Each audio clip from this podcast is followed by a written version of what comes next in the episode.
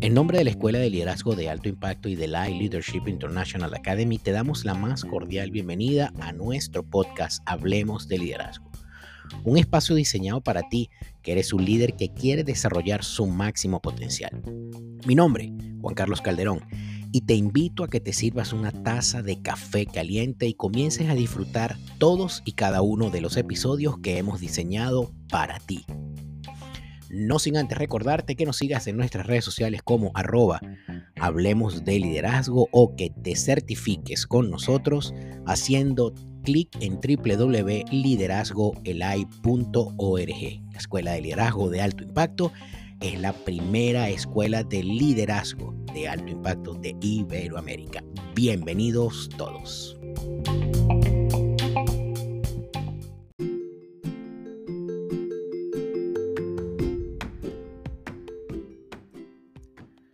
Hace algún tiempo tuve que viajar de emergencia a firmar unos documentos que cerraban el ciclo de un año de negociaciones para la compra de una propiedad. Luego de mucho trajín y de mucho alboroto, pues no había boleto aéreo ni terrestre para ir a la ciudad donde tenía que viajar, por fin me notificaron que consiguieron un boleto de autobús para la ciudad destino a donde iba, pero que la salida era nocturna, es decir, iba a tener que viajar toda la noche. Llegué al terminal de pasajeros y el caos era totalmente generalizado. No había precedentes, nunca había visto un caos de semejante tamaño. Es imposible entender ese submundo a menos que no convivas en él. Todo, sin excepción, era anárquico y desordenado. La gente estaba en el suelo y estaba además esperando por horas para ser embarcado. Había cajas y maletas en el piso por todas partes, en cada rincón. Es decir, sin temor a equivocarme, el sitio era literalmente dantesco. Había gritos de choferes que iban anunciando las ciudades y las líneas de los autobuses. Y en un momento me levanté de mi puesto a hacer una pregunta y solo en cuestión de segundos me, robaron un material impreso que llevaba a la ciudad para una actividad que iba a realizar. Y todo esto apenas había ocurrido a tan solo 30 minutos de haber llegado. Luego de cientos de intentos, logré que alguien por fin me dijera cómo hacer para llegar a la ciudad a la que iba y me dijeron, amigo, le tengo malas noticias. El autobús que usted iba a tomar ya se fue. Te puedes imaginar mi cara en ese momento, todo un poema por supuesto, porque tenía que llegar como fuera a aquel sitio sin que hubiese más retraso. En ese instante el mismo funcionario que me había dicho que el autobús ya se había ido, me dijo, tienes un último chance. Con ese mismo ticket, corre hasta el terminal número 3 y toma el, autobús número 11, pero vaya y corra, porque está por salir. Como pude, entre la gente, entre las maletas, entre los bultos y entre los gritos, salí corriendo, me hice con el boleto y llegué al autobús que me indicaron. Y para mi sorpresa, el autobús no era un autobús moderno, era un autobús Mercedes-Benz, modelo O302 del año 1959. Tenía algunas exquisiteces o algunas extravagancias, por ejemplo, que no tenía aire acondicionado. Y apenas nos montamos en el autobús, el chofer nos advierte, quiero decirles que solamente abren tres ventanas de todo el autobús. Honestamente ya frente a la unidad dije esto, bueno, este es el autobús equivocado, me tengo que devolver. Pero algo en mi interior me decía que si no me montaba en ese último autobús, el propósito final del viaje no se iba a cumplir. Les cuento para que se hagan una idea que mi viaje no tuvo precedentes. El autobús equivocado se accidentó en la carretera durante la noche seis veces. Sí, escuchaste bien, seis veces. Nos detuvimos cuatro veces más para auxiliar a otros tres buses del mismo año y de la misma línea que estaban varados y que viajaban junto con nosotros.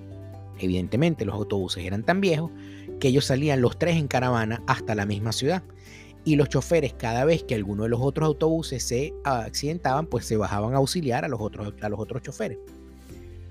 El viaje que realmente estaba planeado para 8 horas ya tenía 10 horas y realmente no estaba ni siquiera cerca de mi destino final. Cuando ya estábamos a 40 kilómetros aproximadamente de la ciudad donde íbamos a llegar, ya había amanecido y la vía estaba eh, detenida y no se movía para ningún lado. Llegó alguien desde la parte de adelante, donde estaban los vehículos estacionados, y dijeron no hay paso porque hay una protesta. Y en medio de la espera, nuestro autobús se volvió a apagar y se volvió a quedar accidentado por séptima vez. Ya en ese momento, ya esas horas del día habían transcurrido 12 horas viajando en aquel autobús que como ya saben no tenía aire acondicionado. Nada más bajaban tres ventanas. Pero lo más increíble es que yo iba vestido como abogado. No tenía la chaqueta, pero evidentemente estaba un poco más elegante que el resto de las, de las personas que estaban ahí. Y recuerdo perfectamente que eh, le pedí al chofer que por favor me permitiera cargar el teléfono. Y entonces estoy cargando el teléfono en la parte delantera del autobús y se me acercó una muchacha y me dijo, ¿me puedo sacar una foto contigo? Y yo me asusté. Y yo le dije, como, ¿para qué quieres una foto? Y me dijo, es que con esa pinta tú debes de ser un actor de televisión. Realmente no lo era, estaba muy obstinado. Realmente ya no sabía qué hacer. Pero cuando el teléfono cargó, pude llamar a las personas que me iban a recoger en la ciudad. Le dije qué era lo que estaba pasando, dónde estábamos estacionados. Y las personas me dijeron, bájate del autobús donde estás ahorita y camina por la carretera, que nosotros te vamos a buscar del otro lado de la protesta. Eh, le pedí al chofer que por favor se bajara, que me entregara el equipaje y comencé a caminar por la orilla de la carretera, que no tenía cera, una carretera troncal. Y eh, caminé durante entre 35 y 40 minutos hasta que llegué al punto de encuentro donde realmente mis salvadores estaban esperándome y que me iban a rescatar de aquella maravillosa experiencia de viajar en el autobús equivocado. Hice el transbordo. Eh, en el trayecto les dije, por favor, necesito que me lleven un baño porque tengo que bañarme y acomodarme para, eh, para poderme eh, ponerme presentable para la firma del documento. Porque, como ustedes ya saben que siempre digo, si hay pobreza, que no se note. Hice lo propio y llegamos a la firma. Confieso y les digo honestamente que estaba literalmente molido. Me llamaron de primero y frente a la hoja puse mi firma, mi huella y pensé, ¿de verdad tanto trajín para esta firma? Esto era todo. Y luego todo terminó. El trauma, el robo, el autobús accidentado, la protesta, eh, la foto con la muchachita que pensaba que yo era un actor de televisión, en fin, todo ese estrés desapareció y entré en una especie de estado de bienestar de saber que en ese momento el deber que tenía se había cumplido, es decir, que había logrado lo que tenía que lograr. ¿Sabes que Te cuento algo. En el camino al éxito vas a tener que subirte algunas veces en el autobús que tú crees que es el autobús equivocado. Quizás líder no sea el más cómodo, no es el que va a ir más rápido, no es el que llega directo, pero es el que seguramente Dios destinó para ti y que además tienes que tomar. No empieces con lo que crees que necesitas y empieza con lo que tienes. Y verás que lo único que hacía falta era llegar. El propósito de Dios sobre tu vida está cerca y próximo a cumplirse. Insiste, empuja, determínate a llegar aunque sea a pie, pero por favor, llega hasta el final.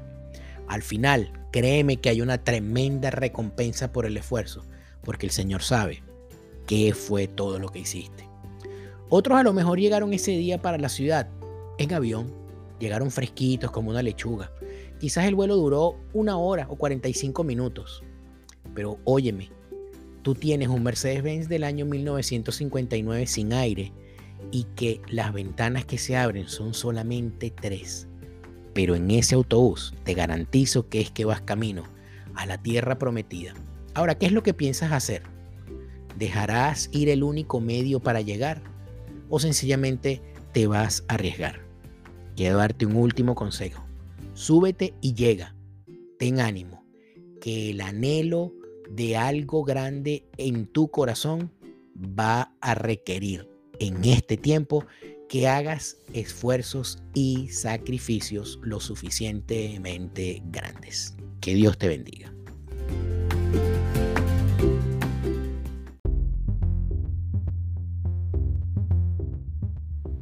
¿Sabías que el camino de tu liderazgo comienza en aprender a liderar tu vida y en consecuencia tu entorno? Atrévete a entrenarte como líder de alto impacto y descubre los programas ELAI, donde hemos desarrollado para ti una metodología única de estudio Obtén tu grado asociado, licenciatura y maestrías en liderazgo. Inscríbete ya visitando www.liderazgoelai.org y forma parte de nuestra comunidad de líderes en toda Iberoamérica. El AI, donde el liderazgo se forja y el impacto se hace realidad.